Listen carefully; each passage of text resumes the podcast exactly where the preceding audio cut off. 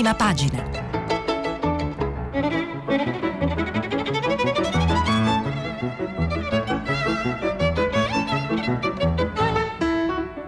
Questa settimana i giornali sono letti e commentati da Angela Mauro, inviata speciale dell'AFPost.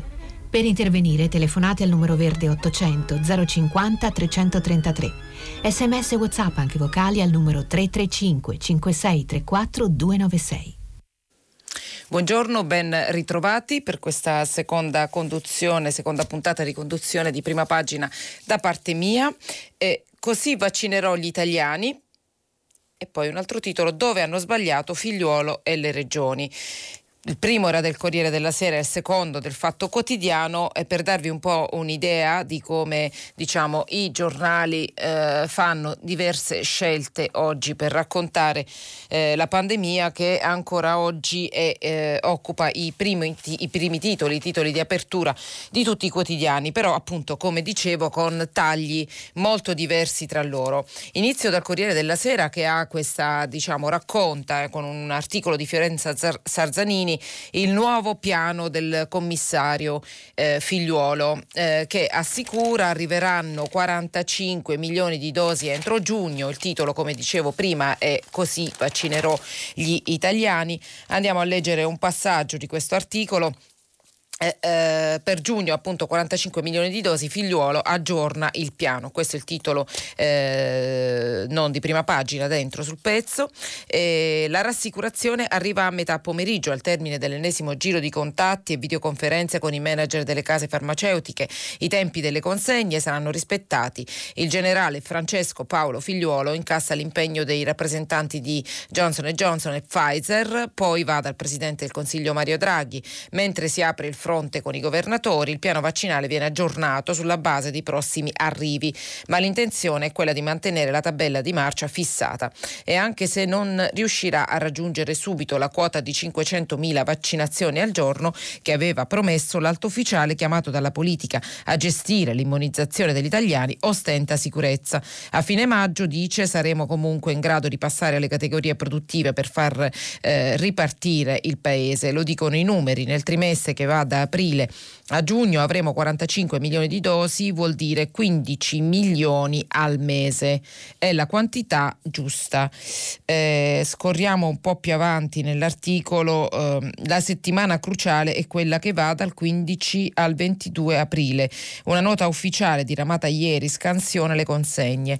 Sono oltre 4,2 milioni i vaccini che verranno complessivamente consegnati tra il 15 e il 22 aprile alle strutture sanitarie delle regioni. È prevista la distribuzione di oltre 3 milioni di Pfizer suddivisi in eh, due mandate di 1,5 milioni circa mezzo milione di AstraZeneca, oltre 400 mila di Moderna e di più, più di 180.000 di Johnson Johnson. Vuol dire appunto 315.000 dosi inoculate ogni giorno. Significa che bisogna fare di più, avere la certezza che le consegne siano davvero spalmate e non vengano concentrate alla fine di ogni mese quando sarebbe impossibile riuscire a rispettare i tempi previsti. L'articolo di Fiorenza Zarzanini che dà conto insomma di di questo aggiornamento del piano vaccinale da parte del commissario Figliuolo parla anche di dosi aggiuntive e, e, e, dice puntando sulla settimana dal 22 al 30 aprile quando è prevista la consegna di altre, appunto, altre 4 milioni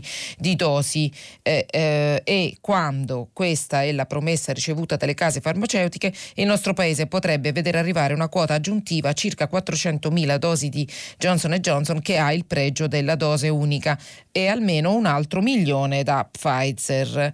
Eh, dunque, questi sono le, eh, gli ultimi, ultimissimi annunci di figliuolo raccolti dal Corriere della Sera. Staremo a vedere, anzi segniamoci questi numeri così potremo fare un check diciamo a fine, a fine aprile.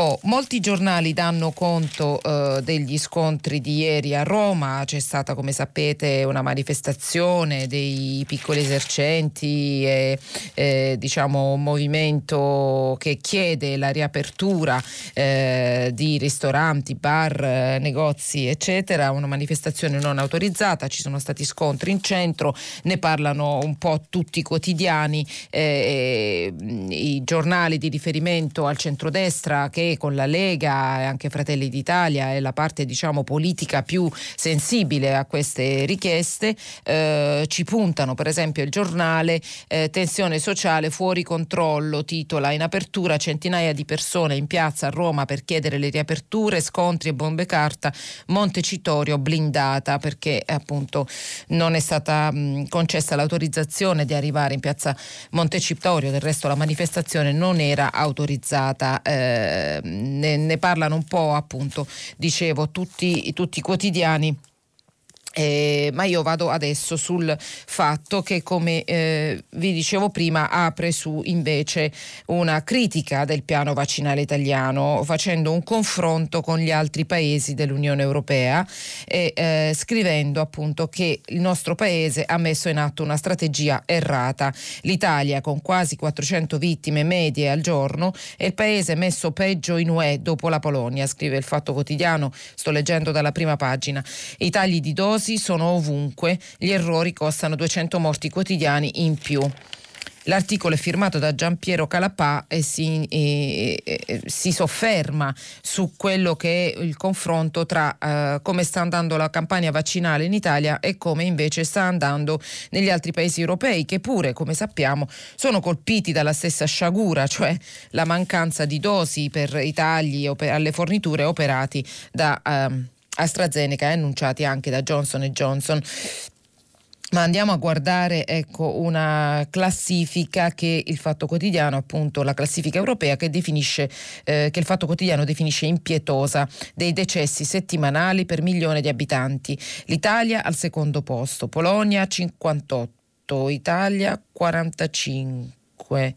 Eh, sì, Pol- Polonia al primo, Italia 45, al terzo posto c'è la Romania con 41, Grecia 37, Francia 32, Spagna 26, eccetera, eccetera. Eh, però appunto l'articolo cita dati dell'ISPI eh, che eh, ci dicono appunto che con 45 decessi settimanali per milione di abitanti l'Italia è messa nettamente peggio rispetto alla Francia, ma soprattutto rispetto alla Germania che ne ha soltanto 16. Scusate il soltanto, però evidentemente paragonato al nostro dato sembra poco seppur eh, ovviamente è un numero eh, triste perché si parla di, di morti.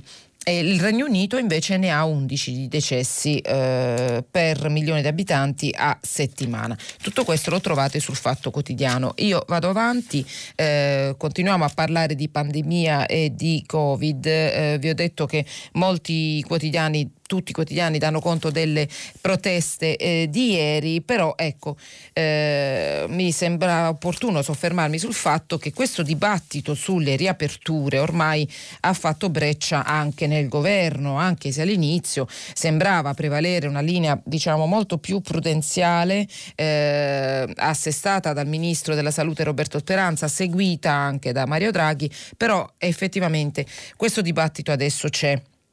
Io vado a prenderlo dal messaggero che ne dava conto già ieri, lo anticipava un bel po', e il messaggero titola A cena fuori da metà maggio. Draghi preme sul CTS per avere protocolli meno rigidi sulla ripartenza di locali e teatri, eh, ieri si disordina sit-in dei ristoratori, eh, eccetera. Vado oh, dentro eh, nell'articolo di Mauro, Mauro, Evangelisti e Alberto Gentili sul messaggero eh, che scrivono eh, eh, appunto appunto di regole meno rigide.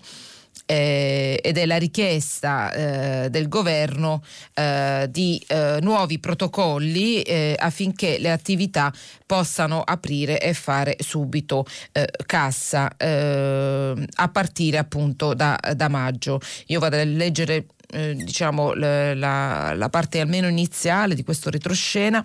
Maggio sarà il mese delle riaperture, tutto dipende dall'andamento dei contagi e dai progressi della campagna vaccinale, ma a metà del mese prossimo si prevede di avere somministrato almeno una dose al 75% dei soggetti più a rischio, gli over 70, e questo lascia margini di manovra, mentre viene escluso da fonti di governo l'obbligo di fare il tampone prima di andare al cinema o a teatro, anche perché, ecco, eh, su questo, scusate, faccio la digressione, c'è una protesta dei lavoratori dello spettacolo, dell'Agis, eh, eh, ne dà conto un articolo, una breve su, sul Corriere della Sera. Eh, dicono no al tampone prima di entrare in sala perché sarebbe discriminatorio in quanto il tampone in Italia si paga. Eh, c'è un scenario che consentirebbe di tornare a cena al ristorante anche di sera, continuo a leggere dal messaggero. Due gli obiettivi da raggiungere, consolidare l'RT, cioè l'indice di trasmissione del virus, attorno a 0,8, eh, nel report di venerdì era 0,92 e come detto vaccinazione diffusa, almeno con una dose dei più anziani perché in questo modo anche un'eventuale ripresa del contagio non travolgerebbe coloro che sono più a rischio e di conseguenza eviterebbe che gli ospedali vadano in sofferenza. Quindi vedremo nei prossimi giorni come si svilupperà questo dibattito sulle eh, riaperture sul quale, nel quale si inserisce anche il ministro eh, Dario Franceschini che eh, ipotizza riaperture delle sale, dei teatri e dei cinema. Andiamo a vedere come eh, sul Corriere della Sera eh, sì, si parla di mille persone all'aperto e 500 al chiuso, eh, appunto riapertura con più spettatori, questa è l'idea del ministro Vediamo, ehm, non c'è niente di certo, sappiamo che la riapertura dei teatri e dei cinema era stata annunciata anche per fine marzo e poi è stata rinviata perché i numeri della pandemia ancora non lo consentono. Ecco però eh, questo dibattito sulle riaperture che si è ormai ha, fa- ha preso piede nel governo, evidentemente, almeno secondo un retroscena firmato da Marco Conti sul messaggero, in, mm, va a diciamo, interessare direttamente, a investire direttamente la figura del Ministro della Salute Roberto Speranza Speranza che finora, come ben sapete, anche prima nel governo PD 5 Stelle con a guida Conte, è stato sempre l'alfiere della linea più eh, prudente sulla pandemia e sulle riaperture. Mm, a quanto scrive Marco Conti sul messaggero sarebbe in corso una riflessione eh, per un cambio al vertice del Dicastero della Salute. Eh, diciamo che il tentativo è in atto, scrive Conti sul messaggero, e malgrado il diretto interessato abbia raddoppiato l'esposizione mediatica, il suo destino pare segnato. Il Presidente del Consiglio, non potendo dimissionare ministri, sta infatti cercando il modo per convincere il titolare della salute, Roberto Speranza, ad accettare un nuovo incarico carico prima di tramutarsi in un problema per la stessa tenuta della maggioranza.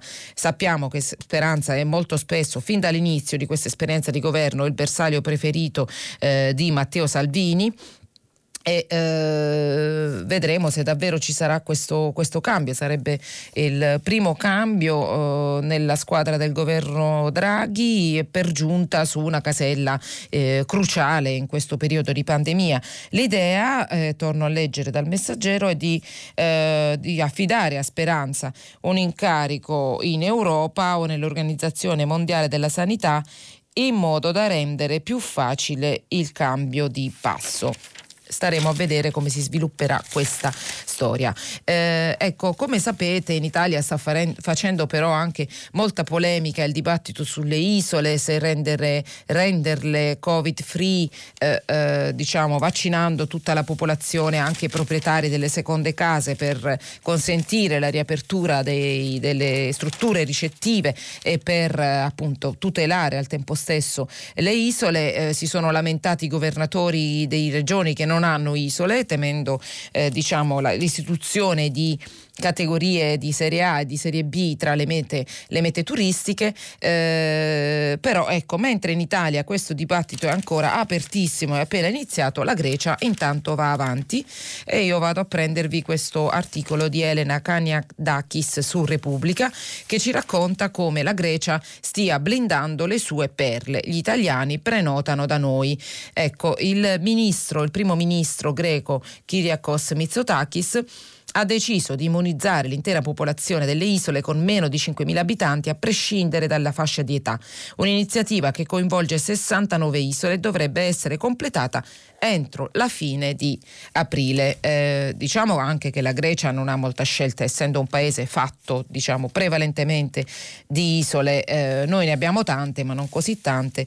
Comunque eh, seguiremo gli sviluppi di di questo dibattito, mentre eh, possiamo guardare, insomma, i giornali danno conto anche, prima ho detto del fatto che ha fatto un paragone eh, su, eh, tra la campagna vaccinale in Italia e negli altri paesi europei, eh, naturalmente anche su altri quotidiani si racconta un po' come sta andando in altri, in altri posti, per esempio Ricordate il fatto che San Marino tempo fa ha fatto ricorso a Sputnik, il vaccino russo, scegliendo appunto di utilizzarlo per immunizzare la propria popolazione.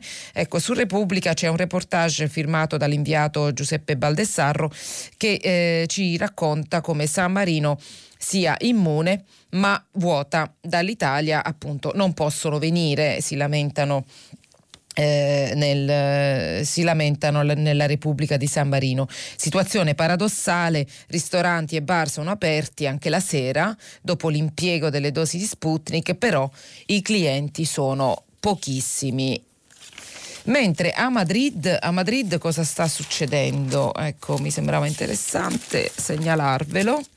A Madrid lo troviamo sulla, sulla stampa che pure eh, per inciso apre su Draghi che annuncia due settimane per riaprire e che eh, accelera i tempi anche per il piano sostegni per le imprese, scrive la stampa 40 miliardi alle imprese, eh, il Premier ha deciso appunto di allentare le restrizioni, due settimane, per, due settimane per il verdetto, cambiano gli aiuti alle aziende, nel decreto bis lo stop all'IMU a giugno.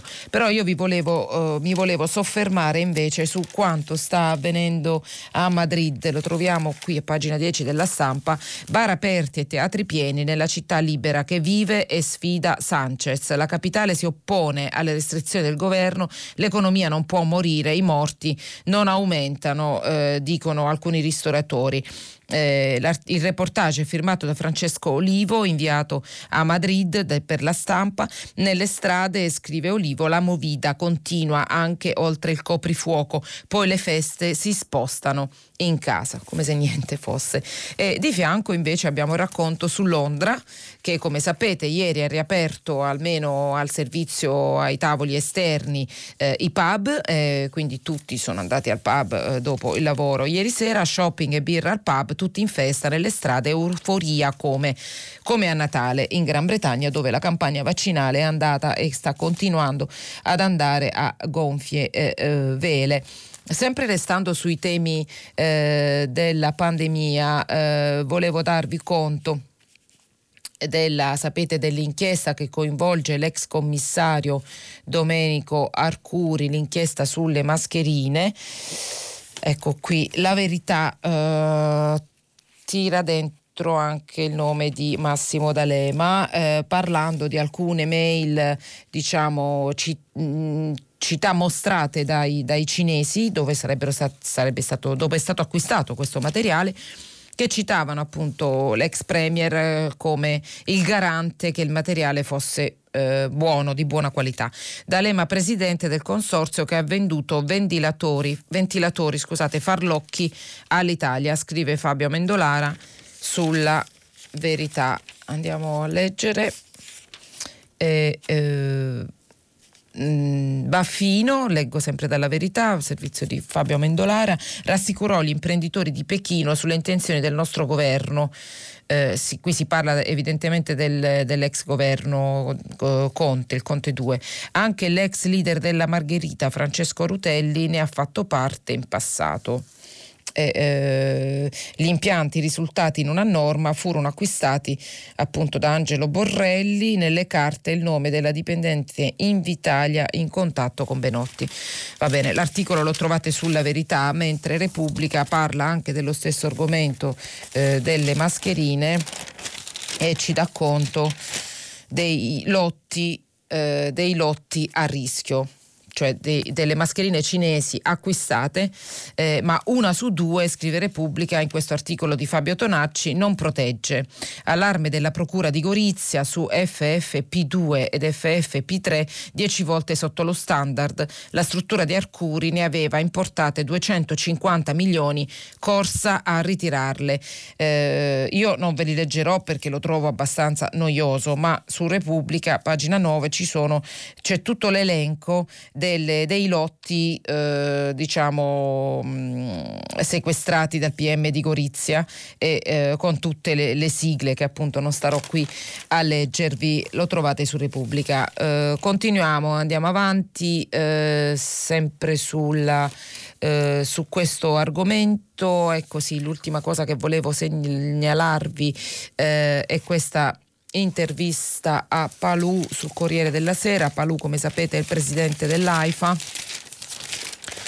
che ci dice, eh, anzi ribadisce che il richiamo con AstraZeneca è sicuro, necessario ritardare le seconde dosi, dobbiamo correre e vaccinare il più alto numero di persone nel minor tempo possibile. Sapete che è in corso questa riflessione a livello anche europeo dopo la decisione di molti paesi di limitare, tra cui il nostro, di, di limitare l'uso di AstraZeneca agli over 60, eh, se eh, effettuare il richiamo a chi abbia ricevuto già la prima dose con AstraZeneca oppure se utilizzare un altro prodotto. Palù dice che si può fare con AstraZeneca. Eh, ultimissima cosa che volevo segnalarvi, anzi due su, eh, su, su Covid, vaccini e pandemia. Italia Oggi titola su sanzioni per infermieri Novax gli ordini pronti a punire chi ha preso eh, parte alla manifestazione di Roma, i professionisti convocati per spiegazioni e poi si decideranno i provvedimenti.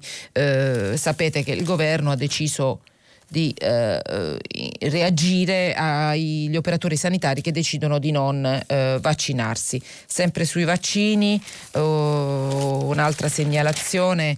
Eh, ecco qui, più che una segnalazione, è un racconto dalla mia regione, anzi dalla mia città, Matera, eh, che trovo diciamo molto singolare eh, simbolico di quello che può avvenire se davvero, come dicevo anche ieri in rassegna, dando conto di alcune notizie, il governo pensa appunto di eh, aprire alle vaccinazioni senza prenotazioni per le dosi che avanzano nel corso di una giornata. Cosa succede secondo voi? Che l'italiano medio non è capace di fare la fila e quindi c'è la ressa. È avvenuto ieri in Basilicata over 60 chiamati a presentarsi senza appuntamento. È stato un successo, sì, ma eh, se guardate le foto, forse ieri avete visto qualche resoconto in tv, eh, avrete potuto notare una situazione sicuramente non di massima sicurezza dal punto di vista eh, della prevenzione del contagio. AstraZeneca ha richiesta, la Basilicata si mette in fila tra assembramenti e speranze. Su Repubblica troviamo un articolo dell'inviato a Matera Giuliano Foschini che inizia così chiama la zia e che devo dire, vieni, corri, sta il vaccino eh, non l'ho deformato io l'italiano, è proprio uno slang materano che io conosco benissimo. Matera è quasi mezzogiorno e la giornata è bellissima, le volanti dei vigili urbani sono ferme davanti all'ingresso dell'ospedale della città e con una transenna impediscono l'ingresso alle auto. Mi dispiace ma è tutto pieno, per le tende deve proseguire a piedi. La strada è ripida, risalgono con fatica due signori con il bastone, un'altra è sorretta dalla nipote, sorridono tutti, vengono da quelle due enormi tensostrutture che si intravedono a valle, le tende del Qatar. Ce le ha regalate a Natale il principe di quel paese. Pensa come stavamo rovinati, dice un passante. E in un primo momento dovevano servire come ospedali da campo, mentre ora invece il presidente della regione, l'ex generale della finanza Vito Bardi, scelto personalmente da Silvio Berlusconi, le ha destinate a centro vaccinale. Fino a questo momento erano rimaste abbastanza vuote e desolate. La campagna in Basilicata distenta a decolare. nell'ultima settimana non si sono mai superate le 1500 somministrazioni e così domenica sera il governo regionale, conscio anche che se si vuole riaprire bisogna vaccinare, ha deciso di cambiare strategia. Da lunedì 12 aprile hanno comunicato sui social chiunque abbia dai 60 ai 79 anni può presentarsi alle tende del Qatar e vaccinarsi. Ci sono dosi di AstraZeneca a sufficienza, così a sportello, senza prenotazione, un'iniezione come fosse un caffè. Risultato erano prenotati in 100. Nelle prime ore ore della mattina a Matera e Potenza quasi 2000 persone si sono messe in fila in attesa di una dose. Se fossero ragazzi potrebbe essere un concerto, se fosse un altro tempo, dice Antonino, il sorriso aperto, le mani spaccate da 77 anni di vita, quasi tutti di lavoro, dice sembrerebbe che stiamo ad aspettare il pane, ma non vogliamo mangiare, non vogliamo vivere, noi vogliamo vivere perché a Matera questa mattina si spaccia speranza e futuro. Ecco, l'articolo continua, però mi viene da dire cosa dovremmo concludere, che molta gente ha avuto difficoltà a prenotarsi, che forse bisognava essere più solerti a organizzare un servizio che aiutasse appunto la popolazione medio anziana, quella meno digitalizzata, a prenotarsi sulle piattaforme messe a disposizione. Punto di domanda, io penso che possiamo rispondere di sì. Eh, intanto su Repubblica Fabrizio Curcio, il capo del Dipartimento della Protezione Civile, in un'intervista firmata da Corrado Zunino ci dice l'Italia è tutta diversa, centralizzare è difficile, in troppi non si prenotano. Eh, direi forse digitalizzare è difficile ed è un altro dei, dei nostri problemi.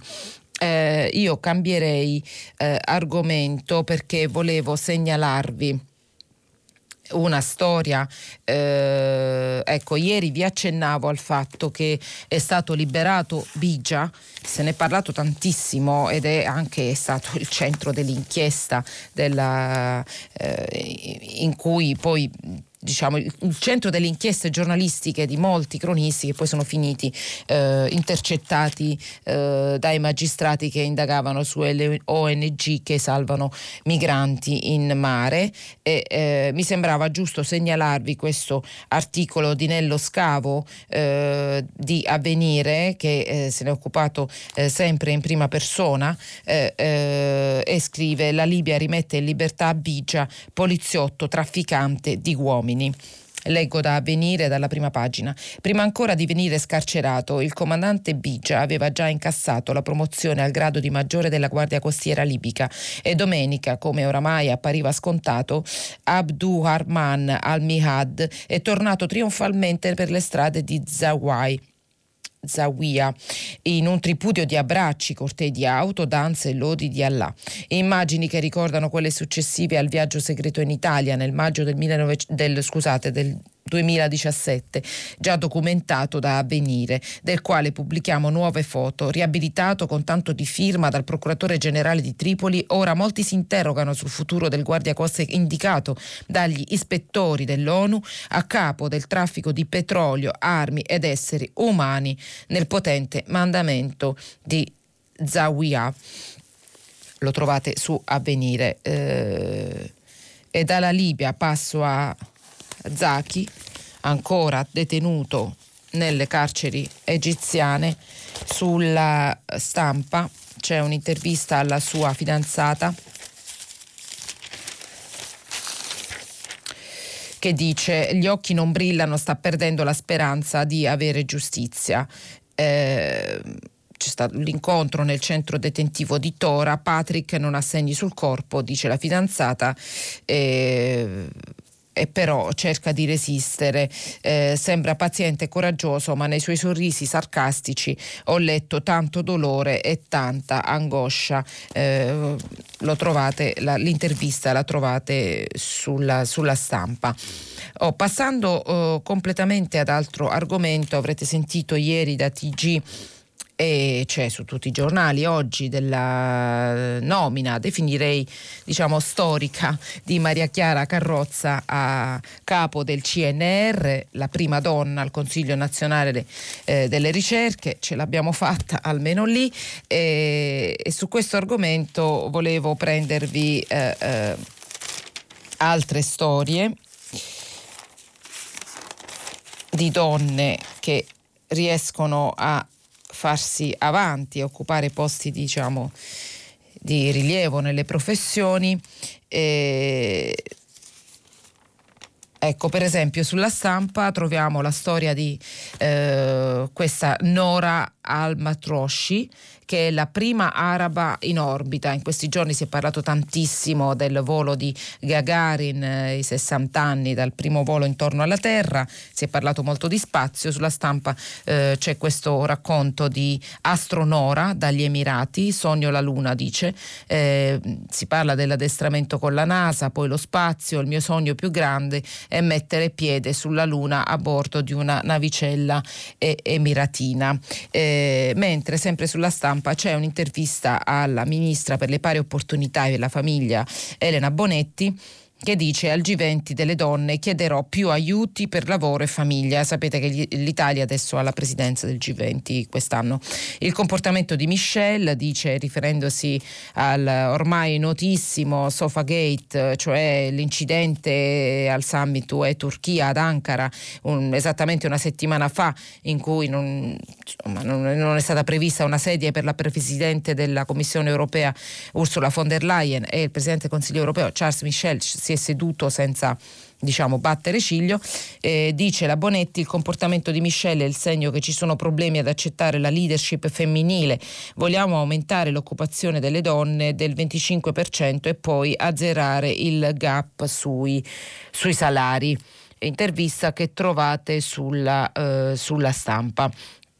Ecco, eh, su Repubblica volevo segnalarvi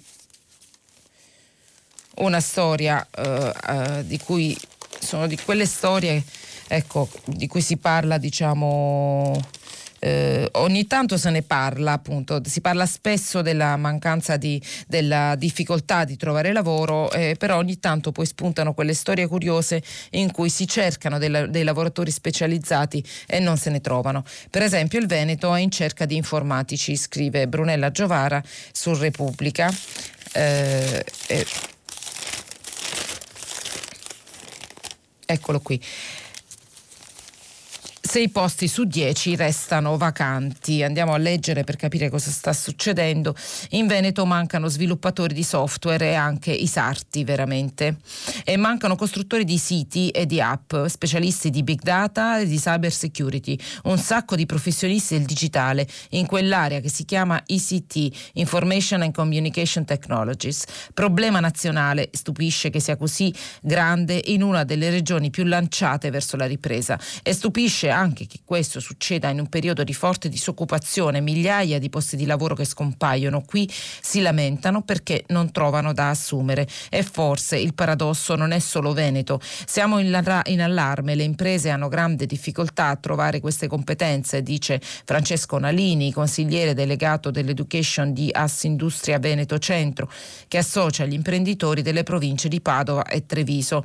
Nel trimestre gennaio-marzo i contratti disponibili in regione erano 5.310, i dati sono di Union Camere, ma 6 su 10 non si trovano, spiega Nalini. E bisogna anche dire che la richiesta è aumentata enormemente rispetto allo stesso periodo del 2020, più 150%, quando le aziende si sono accorte che la pandemia imponeva loro una rivoluzione digitale immediata.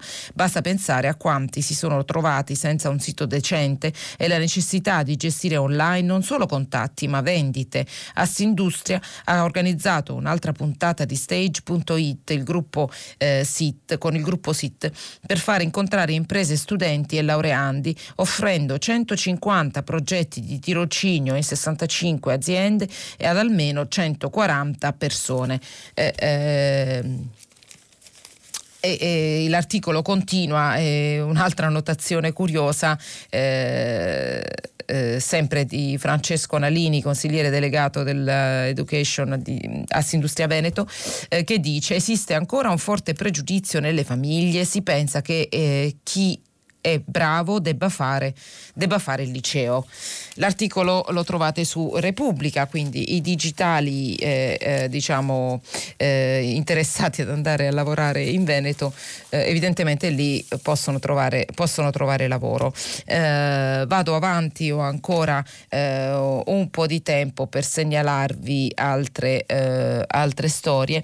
Ah, vi dicevo prima dell'arresto di, scusate, della scarcerazione di Bigia, accusato anche dall'ONU di traffico di esseri umani oltre che di armi e di petrolio e dell'inchiesta dei insomma, giornalistica, se ne è parlato in diverse inchieste, nello scavo Nancy Porsia, giornalisti finiti poi intercettati dai magistrati, sul domani in prima pagina Mm, troviamo eh, un articolo di Enrico Fierro che ci racconta come anche nell'inchiesta sull'allora sindaco di Riace, Mimmo Lucano, arrestato, eh, ricorderete, nel 2018 dopo un'inchiesta per favoreggiamento dell'immigrazione clandestina eh, e oggi sotto processo, anche in quell'inchiesta lì i giornalisti sono stati in, che se ne occupavano, che erano in contatto con Lucano, insomma, che hanno scritto di questa storia di cronaca, sono stati intercettati dai magistrati eh, eh, ma eh, comunque le conversazioni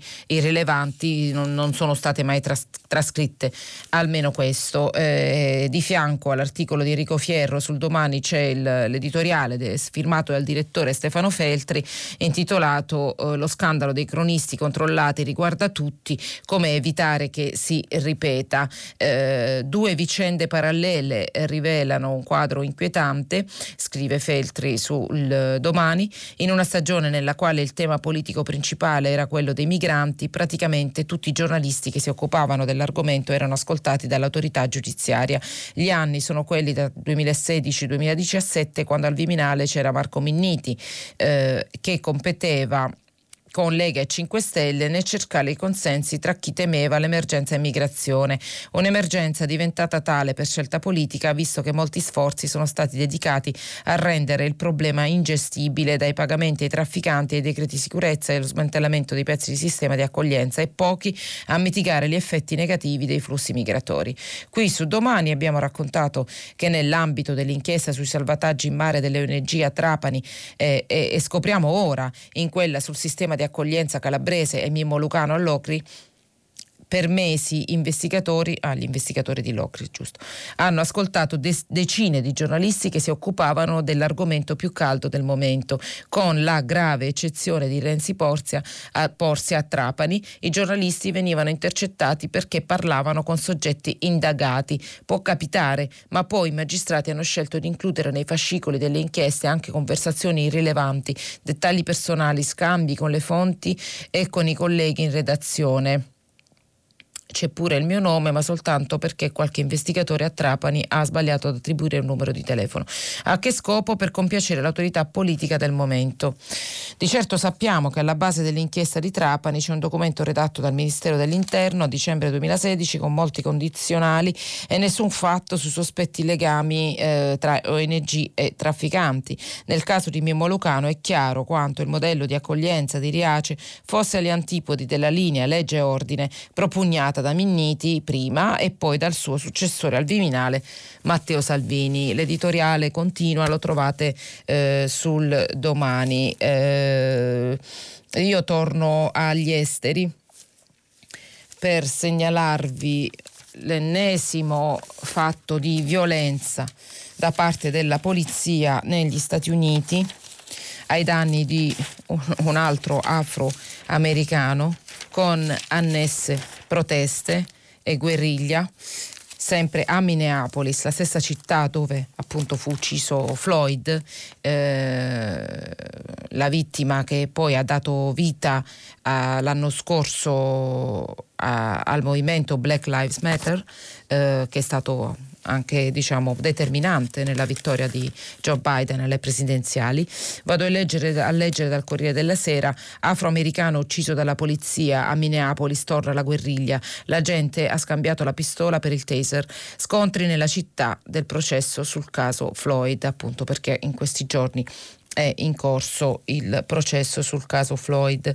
E leggiamo una parte della, dell'articolo scritto da Massimo Gaggi sul Corriere della Sera. Un altro ragazzo nero ucciso dalla polizia senza motivo, stavolta forse per errore. Un agente che spara con una pistola pensando di impugnare un taser, cioè una pistola elettrica è accaduto domenica a Minneapolis, a 15 km dal Palazzo di Giustizia, nel quale è in corso il processo a Derek Chauvin, il poliziotto che quasi un anno fa uccise George Floyd tenendogli un ginocchio sul collo per nove minuti. La città torna in un clima da guerra civile, con manifestanti che di notte assediano il distretto di polizia di Brooklyn Center, il sobborgo teatro della nuova tragedia. La polizia reagisce agli attacchi con lanci di lacrimogeni e pallottole di gomma, mentre nel quartiere e in altre parti della città cominciano incendi e saccheggi. Arriva la Guardia Nazionale e dichiarato il coprifuoco eh, eh, notturno. Il tribunale che ieri ha ascoltato il fratello di Floyd è un medico legale convinto che la sua morte non sia stata provocata da un'overdose di stupefacenti né da un cedimento cardiaco come sostenuto dalla difesa di Chauvin è da tempo una fortezza in stato d'assedio come altre parti del centro della metropoli del Minnesota. Barriere e reticolati ovunque da più di un mese quando è iniziata la selezione della giuria. La città vive nel terrore del ripetersi dei disordini come quelli della scorsa estate le proteste pacifiche diurne, di notte erano seguite da incendi e saccheggi con centinaia di negozi e depositi devastati. L'ultima cosa che le autorità avrebbero voluto dover fronteggiare era un nuovo incidente tra polizia e afroamericani in questi giorni di tensioni estreme e invece, come accade sempre più spesso in America, la realtà supera la fantasia. Per chiudere prendiamo eh, qualche notizia diciamo un po' più leggera, diciamo così, eh, per esempio il fatto più, più leggera, ma non per questo diciamo proprio non grave o comunque fa pensare, eh, il fatto che ehm, il calciatore testimonial anti-Covid Ibrahimovic infrange la zona rossa, va a pranzo al ristorante ed è stato beccato. Lo scriveva fanpage ieri, fanpage.it, lo riprendono diversi, diversi quotidiani. E e eh, ieri forse l'avrete vista in giro c'è stato diciamo, un ritorno ai media del, diciamo, del, cantante Miguel Bosé che i più giovani manco conoscono oggi sicuramente antichissimo ormai mh, mm, eh, che diciamo, ha fatto questa intervista dicendosi negazionista non usa la mascherina facendo outing sull'uso di droghe eccetera eccetera. Eh, volevo leggervi il caffè di Massimo Gramellini forse facciamo in tempo, eh, l'intervista con cui un torvo Miguel Bosé si è riaffacciato al mondo per contrapporsi al mondo dopo anni di sopportabile assenza ci ha lasciati un po' tutti senza fiato. Qualcuno dirà perché dare importanza ai deliri di un cantante di musica leggerissima e neanche tra i più memorabili, perché fa parte del carico nostalgico di un paio di generazioni, perché è stato l'idolo di tanti adolescenti e il genero di tutte le mamme. Eh, ogni cosa in lui sembra illuminata, il sorriso accattivante, i movimenti da bullo buono e poi il fascino di quei lombi mitologici, madre madre diva, padre tenero, la versione moderna di Arianna e Teseo. Da quelle premesse di luce si è arrivati a questo signore oscuro convinto di essere in missione per conto di io, un negazionista che non si limita a non indossare la mascherina ma pretende che non la indossi nemmeno l'intervistatore, un complottista che appena gli si chiede di argomentare le sue allusioni risponde non mi sento il detentore della verità e ciò che dico la verità. È ciò che dico la verità. Un fanatico che quando lo si invita a portare rispetto per i morti della pandemia arrovescia gli occhi e urla se una cosa provoca morte perché dovrei rispettarla di più. Non so se sia stata la droga o la vita in genere a ridurre così un poster dell'adolescenza. Voglio illudermi che stesse recitando. Forse l'intervista era un provino per ottenere la parte di odiatore da tastiera in una serie tv che il giovane Michel Bosè non avrebbe mai guardato. Con questo chiudiamo la rassegna stampa, vi aspetto per il filo diretto. Angela Mauro, inviata speciale dell'AFPost, ha terminato la lettura dei giornali di oggi. Per intervenire chiamate il numero verde 800 050 333. Sms e WhatsApp anche vocali al numero 335 5634 296. Si apre adesso il filo diretto di prima pagina. Per intervenire e porre domande ad Angela Mauro, inviata speciale dell'AFPost, chiamate il numero verde 800 050 333. Sms e WhatsApp anche vocali al numero 335 5634 296. La trasmissione si può ascoltare, riascoltare e scaricare in podcast sul sito di Radio 3 e sull'applicazione RaiPlay Radio. Eccoci tornati in onda, abbiamo pronta la prima telefonata, pronto? Sì, pronto, buongiorno, sono Serena da Trieste, buongiorno. Buongiorno. Senta, io così, ho deciso di intervenire sulla scia di una frase che a lei ha, ha, ha letto, insomma, rispetto a un giornale, credo, in cui ha scritto, ha detto lo Stato ha deciso di reagire nei confronti dei sanitari che, Novax. Allora, eh, io sono uno di questi sanitari che soprattutto dopo l'obbligo detto dal decreto ha deciso di non vaccinarsi, non sono per niente Novax, ritengo che obbligare all'assunzione di un farmaco, perché non è un vaccino, io insomma, consiglio a tutti di andare sul Ministero della Salute, sul sito, dove ci sono tutte le informazioni rispetto a questi trattamenti, come vengono chiamati dalle stesse case farmaceutiche. Credo che l'obbligo in sé sia, soprattutto per un farmaco che deve ancora terminare la sua sperimentazione, e parliamoci chiaro, AstraZeneca la finisce a fine del 2021, mentre Pfizer e Moderna le finiranno a fine del 2022, quindi adesso siamo appena a marzo 2021, l'obbligo di un'assunzione di un farmaco sperimentale non è scritto da nessuna parte. Io eh, ripeto, eh, credo che forse bisognerebbe spostare l'attenzione eh, su altre questioni riguardanti la campagna vaccinale per i fragili, riguardanti insomma tutte le cose che voi giornalisti riuscite a descrivere eh, molto bene Ritengo che ci sia bisogno di più onestà intellettuale in questo momento e nell'ambito di questo argomento, che ci sia un po' più di contraddittorio e più possibilità di ascoltare anche delle voci altre. Perché mi dispiace dirlo eh, da medico, io sono psichiatra, per l'amor di Dio, non sono né immunologa né reumatologa né virologa, però ritengo che forse le informazioni scientifiche vadano date in maniera più accurata. E faccio questa telefonata anche a nome di, tutte, di tutti i colleghi, ce ne siamo, siamo tantissimi che in questo momento ci siamo anche, eh, come dire, eh, in questa situazione di difficoltà cercando di riunire, di compattarci rispetto a un decreto che riteniamo completamente inaccettabile e ingiustificabile dal tipo di, eh, di, trattamento che viene offerto in maniera obbligatoria. Ecco, io ci tenevo a dire questo e spererei che insomma, l'informazione diventasse un minimo meno faziosa. State valutando una manifestazione, un'iniziativa? Questo, guardi, io di questo mi occupo purtroppo, siccome lavoriamo tanto, perché siamo sempre di meno e, e i ritmi di lavoro sono sempre peggio, al di là di quello che si pensa che, come dire, vabbè, lasciamo perdere. Eh, io non lo so, io non, io non riesco ad occuparmi anche di questo, però oggi mi sono veramente sentita in dovere visto che sentire dire che lo Stato ha deciso di reagire, di reagire nei confronti dei sanitari Novax mi è sembrata veramente una frase un po' ecco, per me spaventevole e che mi ricorda tempi andati che vorrei non ricordare, ecco tutto qua. E, ehm, è un momento, per no, cioè, devo dire per me personalmente in termini sia umani che professionali molto complicato perché io sto seriamente valutando l'idea. Se questo Stato veramente mi obbligherà eh, a fare qualcosa completamente ingiustificato da un punto di vista medico-scientifico, io sto valutando di fare anche altre cose nella vita, perché veramente a un certo punto i principi non si può eh, rinunciare, dal mio punto di vista, per i tipi di valori con cui sono stata cresciuta. Ecco, tutto qua.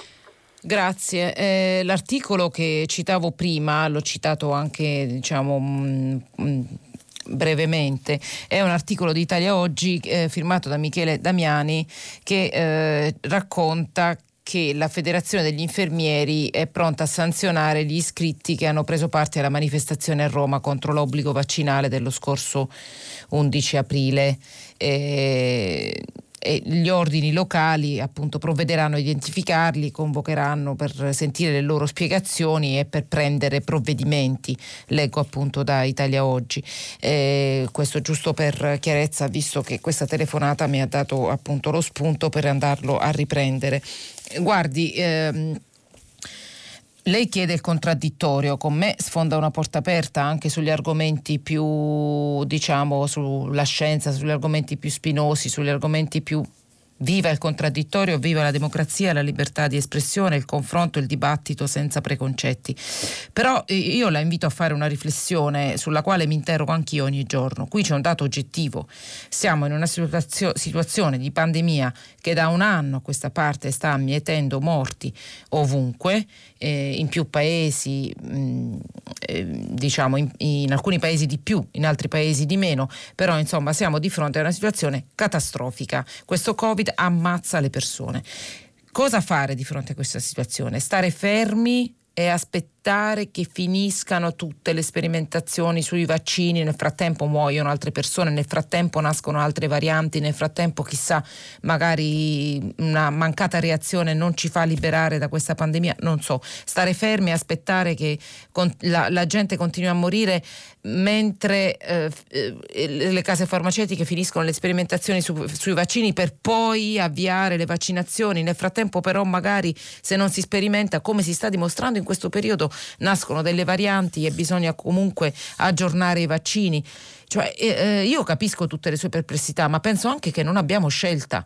Non abbiamo scelta perché eh, il Covid ci ha, messo, ci, ha, ci ha messo alle strette, porta morte e, e dobbiamo purtroppo accettare l'idea, ecco questa le concedo che forse questa, questa, questa cosa qui non è stata raccontata con i giusti tono, toni, ci hanno venduto i vaccini come delle certezze assolute, i vaccini sono il modo necessario per reagire ad una pandemia che ci sta uccidendo. E sappiamo tutti che le sperimentazioni non sono finite, l'EMA stessa, l'AIFA stanno indagando sui casi di reazioni avverse, ci sono state molte polemiche su AstraZeneca eh, che all'inizio all'inizio veniva usato in maniera illimitata, adesso sappiamo che alcuni paesi, pur scavalcando l'EMA, diciamo così, hanno deciso di Uh, di, di, di, di, porre delle limitazioni per fasce d'età, eh, l'EMA ha ammesso dopo vari approfondimenti che ci sono dei legami tra i casi di trombi e eh, le vaccinazioni, ma al netto di tutto questo,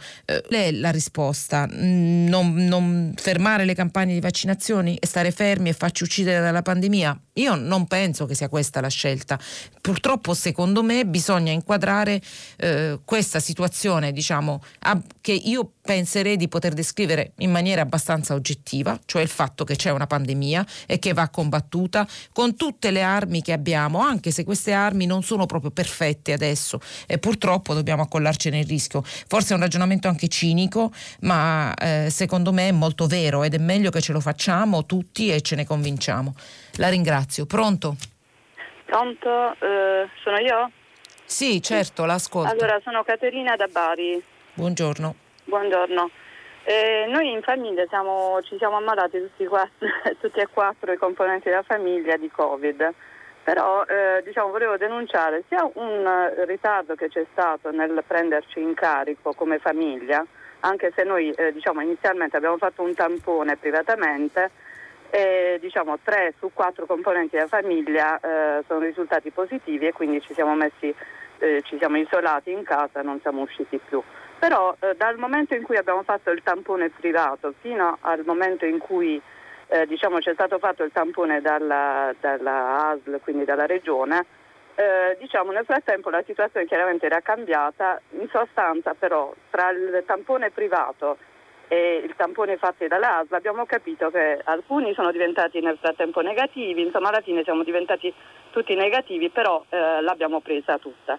Io mi sono chiesta ehm, perché a, a oggi, ad oggi diciamo, i guariti da Covid sono eh, milioni, sono circa 3 milioni se non sbaglio, però eh, ancora non veniamo presi in carico eh, a, a questo punto sulle vaccinazioni, sul fatto che noi eh, quando dovremmo fare eventualmente un richiamo vaccinale, cioè c'è una carenza di vaccini, però eh, si parla soltanto di categorie vaccinali, categorie di età, categorie eh, persone fragili, eccetera.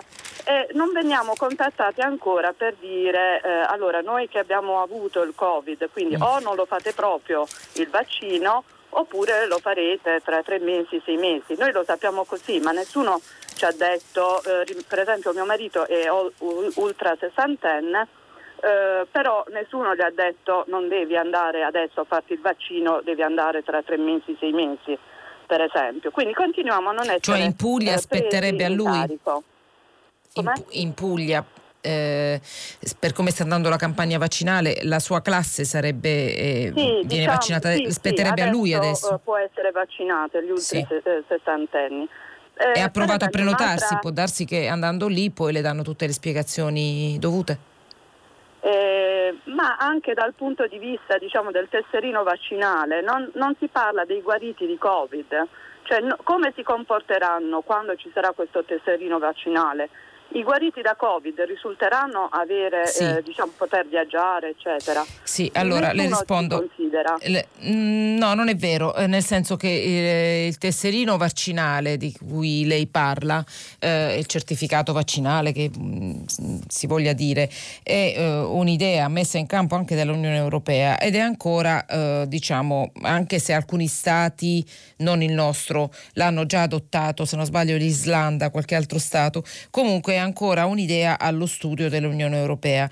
Tra le tre eh, diciamo, condizioni eh, fisiche che potranno essere registrate su questo tesserino c'è anche quella di guarito da Covid eh, oltre che vaccinato, oltre che tampone negativo. Ci sono tre possibilità che potranno essere diciamo, registrate su questo tesserino vaccinale che verrà usato per spostarsi, ma ancora non c'è nulla di ufficiale. I tempi sono che dovrebbe, in, dovrebbe essere operativo da giugno. Certo, però lei mi dà l'occasione per andare a prendere un articolo che avevo visto e non ho fatto in tempo a segnalarvi in rassegna sul Corriere della Sera che parla proprio degli effetti del virus su chi è guarito e, e parla parla di rischi di ricadute in pazienti di ogni età e dice anche che il 29% degli ospedalizzati ha avuto un altro ricovero, eh, molti finiscono invece per sviluppare nuove patologie. Quindi io direi che mm, mi sento di dire, certo non sono un medico o un esperto, ma da quello che leggo e che scrivo mi sento di dire che non ci sono certezze su cosa succede a chi è guarito dal Covid, può riprendersi la malattia, se può ammalarsi di altro, se mm, appunto può, soprattutto se può riprendere il virus e quindi se può risultare eh, diciamo sicuro innocuo per gli altri oppure no. Per cui eh, anche, diciamo, non, non, le sto dicendo che anche sul tesserino non ci sono certezze. Per quanto riguarda la vostra vaccinazione, eh, sì, è vero, non se ne fa. Non, come categoria non, non, non, se ne parla moltissimo, cioè, eh, però io, io penso, di, penso, di, sì, varrebbe la pena di chiedere alle autorità lì, agli hub vaccinali, eh, magari non so, la nostra chiacchierata sollecita eh, qualcuno di competenza a darci maggiori dettagli, dettagli su, su questo, cioè le persone che sono in fascia di età da potersi vaccinare adesso e sono stati malati di Covid possono vaccinarsi oppure hanno possibilità di aspettare per dare priorità a, a chi eh, magari ha meno anticorpi. Comunque eh, la ringrazio. Pronto? Buongiorno, sono Giorgio, telefono da Como. Sì. Eh, un breve, una breve premessa, c'è una circolare della sanità che dice che chi ha avuto infezione da Covid non deve vaccinarsi per i primi tre mesi successivi alla negativizzazione e è indicato la vaccinazione a sei mesi. Dopodiché, se il tempo è più lungo, segue il calendario di tutti gli altri con i richiami. Ok, Quindi, grazie. Io telefonavo però su un tema che lei giornalista ha affrontato rapidamente ieri, eh, di quell'ascoltatore che per il bonus 110% mi pare in Puglia, forse lui, eh, si lamentava del fatto che non ci fossero autorizzazioni per chi non ha la regolarità edilizia, urbanistica, eh, catastale. Ecco, questo è veramente inaccettabile che, che si chieda dallo Stato, dalla fiscalità generale, dall'Europa, perché sono 29,5 miliardi stanziati per per questo bonus energetico nel progetto che era stato fatto in gennaio dal governo eh, Conte bis, poi verrà aggiornato in questi giorni, ma penso che siamo su quelle cifre. Ecco, che venga dato il 110% a chi non ha una regolarità edilizia catastale, non paga l'IMU, insomma non è in regola, ha fatto delle variazioni non accettate, non codificate per queste persone che hanno fatto delle irregolarità, ma peraltro rimangono in vigore dei bonus piuttosto forti come il 50% per i serramenti, eh, quindi no, non sono scherzi, ma eh, il 110% deve essere rigorosamente eh, per chi è in regola? Ieri lei ha parlato del sole 24 ore, sono andato a comprarmelo perché mm. è utile questa stimola a comprare i giornali. Ecco, nelle obiezioni, nelle osservazioni nessuno sul sole 24 ore mette in discussione la regolarità edilizia urbanistica catastale, che è proprio la base, se no andremo a ricostruire, addirittura a bonificare eh, quello che non è in regola, è assurdo. Sì, certo, mm, però penso che il, l'ascoltatore di ieri proponeva un problema più o meno oggettivo, cioè il fatto che eh, effettivamente guardando la realtà ci sono interi paesini in Italia che sono costruiti dove non, non, avrebbero dovuto essere costruiti, sui letti dei fiumi, dei torrenti e poi assistiamo a scene, diciamo, eh, quelle che ben conosciamo quando arrivano le alluvioni. Queste case che ospitano eh, appunto in, in, piccole popolazioni, interi, interi comuni, eh, che fanno? Sono escluse dal 110 eh, oppure che facciamo? Trasferiamo i comuni? Purtroppo è un problema, eh, è, un, vecchio problema, come al solito poi nei momenti di crisi i vecchi problemi vengono più eh, alla luce. Mm, la ringrazio comunque per la sua, per la sua riflessione. Pronto? Eh, pronto, buongiorno, sono Marzia, chiamo da Trieste. Buongiorno. Ecco, ehm, io eh, premetto che la telefonata della signora Provax, eh, anzi eh, contro, eh, contro, i vaccini, sì. l'ho sentita soltanto l'ultima parte, quindi spero di non dire delle eh, cose sbagliate, ma io sono assolutamente a favore dei vaccini, mm. perché eh, vivo in una città eh, in cui quando c'era la tubercolosi eh, ha pagato fortemente ehm, il, il, il, contagio da tubercolosi e grazie al vaccino eh, diciamo, il problema si è ridotto.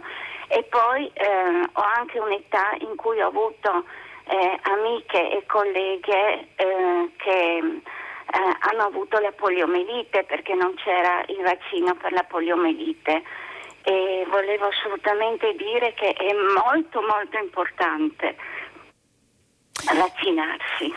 Grazie, grazie signora per la sua, la, per la sua testimonianza. Eh, io vado a guardare un po' di messaggi che state mandando al 335 56 34 296 che sono pubblicati sulla pagina eh, social di Radio 3. Eh, quel prepotente di Salvini scrive Maria Benaglia, Anna Maria Benaglia, con la connivenza di giornalisti prezzolati sta facendo la guerra ad un ministro come Speranza che si è speso con competenza ed onestà in tutto questo terribile periodo che stiamo passando. Spero che Draghi non ceda e lo mantenga al suo posto meritatissimo. Devo dire che ci sono diversi sms su, su, questo, su questo argomento. Ma passiamo ad un'altra telefonata. Pronto? Buongiorno. Sì, buongiorno. Mi sente? Io la sento. Ecco, sono Fausto, telefono da Bologna. Eh, telefono, telefono perché essendo a metà giugno ormai comincia a diventare urgente il fatto metà aprile presentare... vuole dire come? Metà aprile? no, metà aprile, sì, eh. sì, mi scusi, mi sono confuso, metà aprile, sì, sì. metà aprile. E alla fine di aprile dovrà essere presentato il Recovery Fund in eh, Europa e mancano pochi giorni ormai perché mancano due settimane solo certo. e, non, e, e, se ne sa molto poco. Penso che dovrà anche essere discusso in Parlamento in un qualche modo, e però purtroppo non se ne sa nulla. Tenendo anche presente, a costo di sembrare polemico, vorrei anche dire che Draghi ha aumentato gli specialisti che stanno lavorando al Recovery Fund, li ha quasi raddoppiati, sono quasi 500 e non li abbiamo ancora in mano, non sappiamo ancora come andrà a finire. Ha accennato al fatto di spostare gli aiuti dalle piccole imprese alla grande industria. E io non vorrei che ci trovassimo all'ultimo minuto e la si facesse un po' come la si fa all'italiana, cioè abbiamo tutti fretta, abbiamo fretta, non si può discutere, ci mettiamo dentro tutto quello che ci serve mettere dentro eh, perché c'è fretta e c'è fretta perché stanno perdendo tempo, perché sono in 500 a, a organizzare questa cosa, la, il doppio di quelli che aveva organizzato Conte, quindi quest'uomo spenderà i soldi guadagnati faticosamente da Conte, ma non sappiamo come li vorrà spendere questi soldi. Sarà eh. tutto facciamo in fretta, facciamo in fretta, come si fa di solito in Italia? Spero di no. Grazie. No, grazie. Lei tocca un argomento mh, mm, secondo me delicato e ah, giusto, ha fatto bene. In effetti si parla pochissimo da quando c'è Draghi al governo, si parla pochissimo di recovery fund. Eh, con lo scorso governo era un tantam quotidiano sui ritardi del piano italiano eh, rispetto agli altri paesi, cosa non vera perché anche gli altri paesi poi alla fine ehm, hanno proceduto molto, molto, a rilento, tranne la Spagna che ha fatto una performance molto eh, veloce veloce nella presentazione del piano.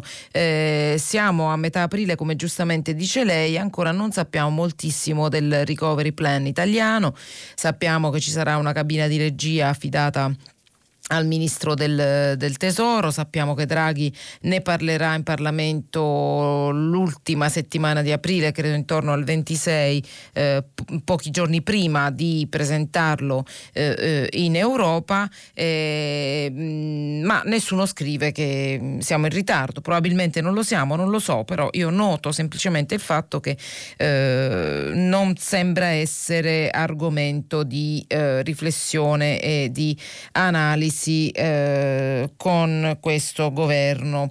Eh, vedremo, vedremo nei, nei, prossimi giorni, anzi le devo dire, io mi aspettavo che questa settimana cominciassimo a parlarne un po' di più di recovery fund, però eh, evidentemente no. Vediamo cosa succede nei prossimi giorni. Ne approfitto però per darle la buona notizia e la riporta alla stampa eh, del fatto che eh, la, Entro la fine del mese i giudici della Corte Costituzionale tedesca, che forse eh, come, come, sapete avevano diciamo, un po' bloccato il Recovery Fund, proprio il piano europeo, eh, dovranno, daranno il loro via libera, daranno la loro sentenza e dovrebbero appunto stabilire che il ricorso presentato tra l'altro dalla, dal partito nazionalista di destra tedesco Alternative for Deutschland, eh, ricorso per il quale i giudici di Karlsruhe hanno dovuto aprire questa, diciamo, eh, non inchiesta, insomma, hanno dovuto congelare la ratifica della legge federale che ha approvato il Recovery Fund,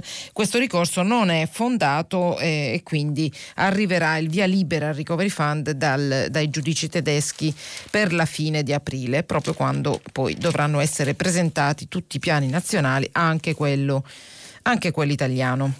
Eh, grazie signor Fausto. Passiamo ad un'altra telefonata. È pronta? Sì, pronto? Sì, sì pronto. pronto. Buongiorno. Buongiorno. Eh, mi chiamo Elena. Io mh, mm, intervengo rispetto alla telefonata dell'ascoltatrice di Trieste. L'ho ascoltata con molto interesse. L'ho ascoltata con interesse ehm, perché ehm, è proprio in contraddittorio rispetto alla mia esperienza. Scusi, ce ne sono due da Trieste, Marzia o Serena? La no, Novax? la prima, la prima, Novax. La, persona, la Novax. Novax, ma non, lei non sì, si definiva totalmente sì, sì, certo, Novax, certo, certo. Ehm, eh, sì, eh, sono due esperienze diverse, nel senso che ehm, io invece eh, nella mia esperienza di vita è stato un anno disastroso. Non abbiamo avuto lutti per fortuna, ma abbiamo avuto una famiglia completamente disgregata per un anno. Eh, persone giovani che si sono ammalate, attenzione, persone giovani, mio figlio, mia nuora, un bimbo di due anni, mm.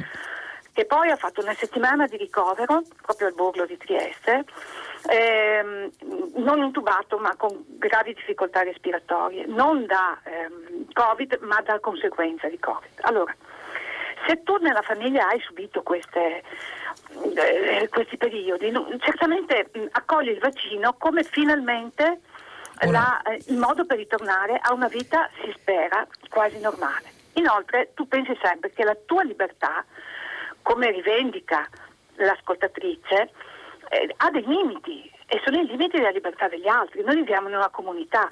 La tua decisione di non vaccinarti, come la mia che ho già fatto la mia dose di vaccino, AstraZeneca, mm.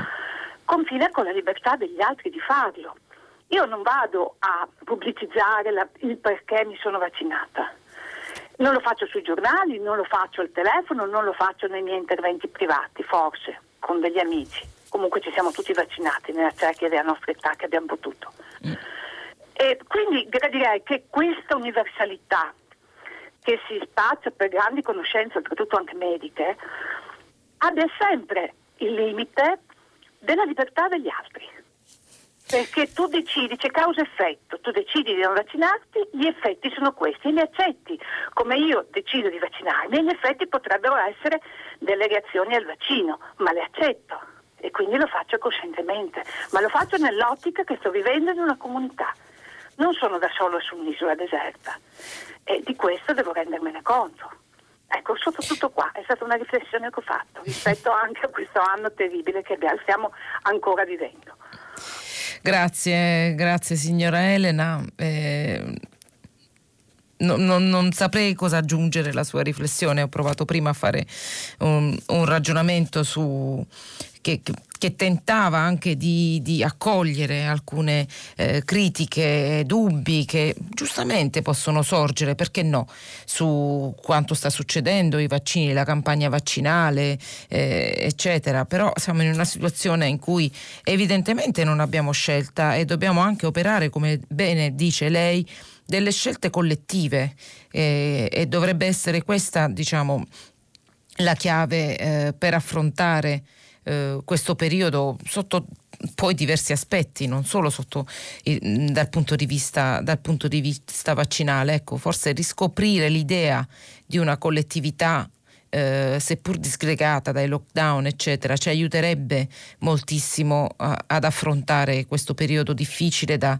tantissimi punti di vista, eh, non soltanto dal punto di vista della malattia, del, delle morti purtroppo, dei, ma anche dal punto di vista economico, finanziario e, e del, delle difficoltà eh, eh nei, nei, nei legami sociali che sono la cosa che forse ci appesantisce ancora di più tutto il resto. La ringrazio. Pronto? Pronto? Io la sento. Buongiorno. Pronto, sì, sono, buongiorno, sono Antonio, chiamo da Ruvo di Puglia.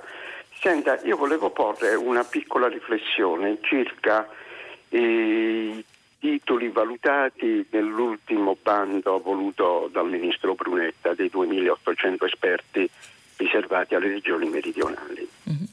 Eh, secondo la mia opinione e seguendo anche un certo ragionamento, la meritocrazia viene un po' accantonata. Faccio un esempio.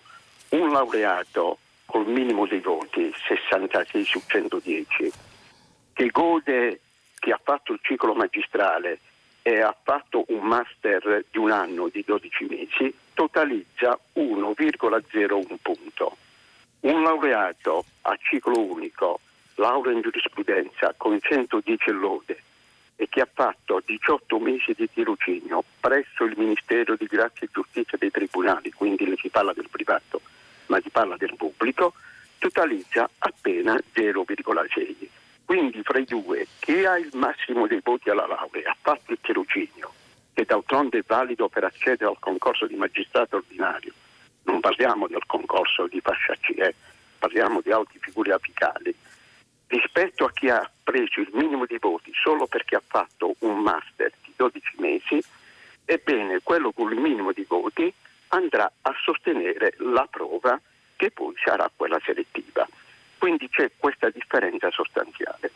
Se il ministro Brunetta, come ho sentito, vuole porre la questione rilevanza all'esperienza, io le posso dire, considerata anche la mia esperienza, che chi ha fatto 18 mesi presso i tribunali ragazzi e ragazze che scrivono sentenze, fanno ricerca giuridica, fanno approfondimenti, hanno un'esperienza sul campo, visto mm. che hanno toccato con mano mm-hmm. la realtà dei tribunali, superiore a chi frequenta un master di primo livello, che non è altro che un prolungamento delle lezioni didattiche dei cicli didattici della laurea normale. Quindi anche su questo campo abbiamo un'esperienza perché non dare pari dignità a chi ha ottenuto con esito positivo il periodo formativo di tirocini presso i tribunali? Però di più, chi ha fatto il tirocinio presso i tribunali amministrativi e quindi ha contezza propria vera di quello che l'esperto giuridico del bando di Brunetta dovrebbe fare, io penso che ne sappia di più rispetto a uno che ha fatto il master in filosofia del diritto proprio a livello esperienziale, pratico. a livello del concreto, pratico. Questa è la domanda. Io a Brunetta non voglio dire di togliere il punteggio al master. Va bene, va bene. Io non voglio fare dietrologia perché ci si è puntati troppo su questa questione dei master. Va mhm. bene, lasciamo se non è nelle mie corde. Però dare, dare pari dignità, perché se è vero come è vero che deve valere l'esperienza degli esperti giuridici, c'è meglio di chi ha fatto 18 mesi presso i tribunali, chi ha toccato con mano, si è sporcato le mani. Ci sono ragazze e ragazzi che addirittura hanno collaborato loro nelle, nella stesura delle sentenze e sono riportati nelle ordinanze della Gazzetta Ufficiale. Questa è un'esperienza diretta. Oltretutto è paradossale che i tirocini dei 18 mesi presso i tribunali sono una delle condizioni necessarie per fare il concorso da magistrato ordinario e non vale niente se non nella fase eh, preferita si arriva a una parità di punteggio in un concorso dove sono di rango inferiore. Mm. Cioè, non le sembra paradossale? Io questo vorrei far certo. capire a Brunetta. Io gli ho mandato pure una, un'email a Brunetta, ma non credo che risponda.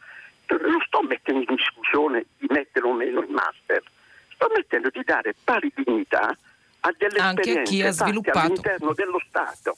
Il Ministero di Grazia e Giustizia fa parte dello Stato, non è un ente privato Pinco Pallino. Grazie, noi accogliamo la sua sollecitazione che mi sembra, io mi sento di condividerla, mm, mi sembra mm, abbastanza equilibrata.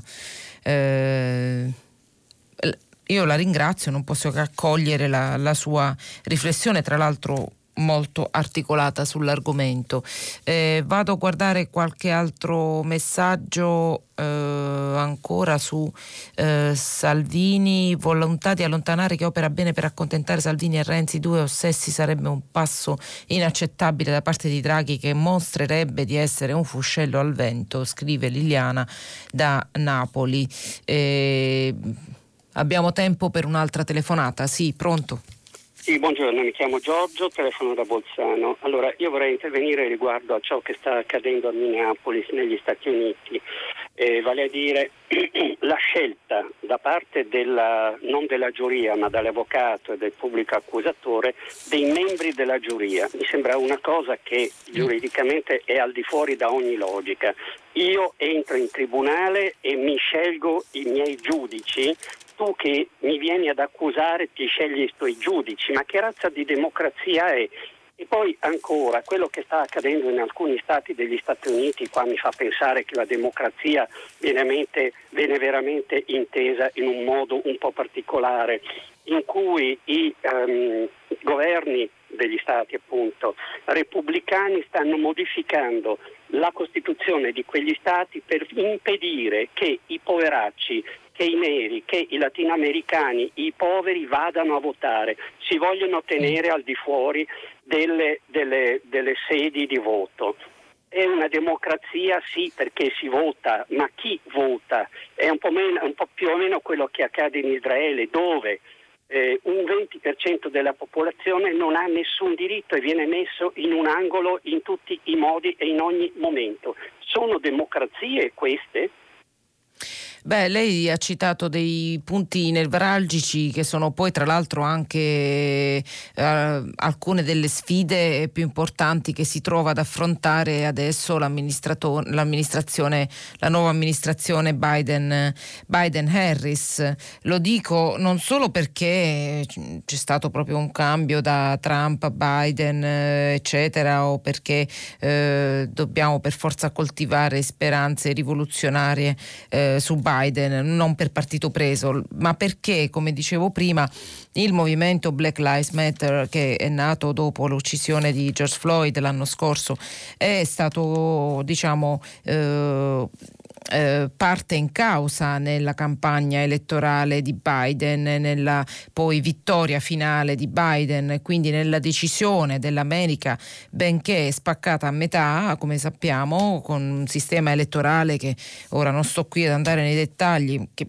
per le presidenziali che però insomma ogni volta fa discutere eh, stata, sono stati gli Stati Uniti a decidere di cambiare da Trump a Biden. E, ehm, i punti che lei citava sono sicuramente ancora de, de, delle, delle, ferite aperte eh, di cui tra l'altro si parla molto negli Stati Uniti adesso eh, e, che Biden, e, che Biden, dovrà affrontare per perfezionare, vogliamo dire così, quella che è la democrazia eh, statunitense. Poi il discorso sulle democrazie liberali, liberali in giro per il mondo, come lei può ben capire, sarebbe bellissimo da affrontare, ma in pochi minuti direi che è alquanto complicato. Eh, non so se abbiamo il tempo per un'altra domanda. Sì, velocissima. Pronto? Eh, scusate, Pronto? telefonata.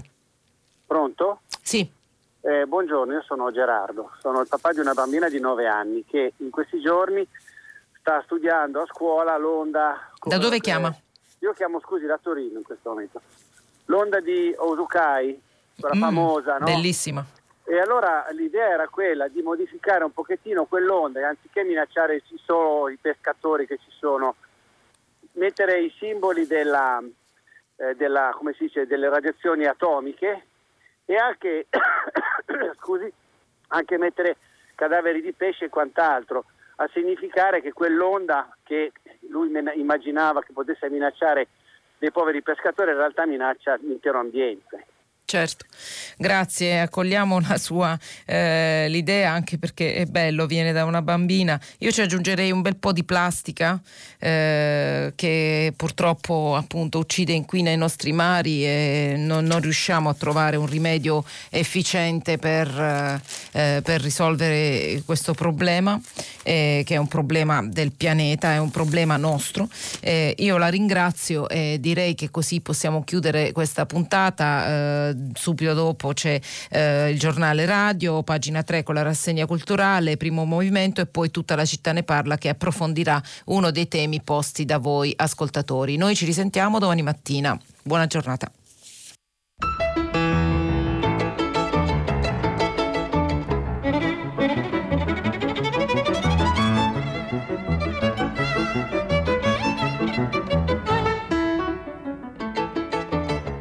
Angela Mauro, inviata speciale dell'HuffPost, ha letto e commentato i giornali di oggi. Prima pagina un programma a cura di Cristiana Castellotti. In redazione Maria Chiara Beranec, Natascia Cerqueti, Manuel De Lucia, Cettina Flaccavento, Giulia Nucci. Posta elettronica prima pagina chiocciolarai.it. La trasmissione si può ascoltare, riascoltare e scaricare in podcast sul sito di Radio 3 e sull'applicazione RaiPlay Radio.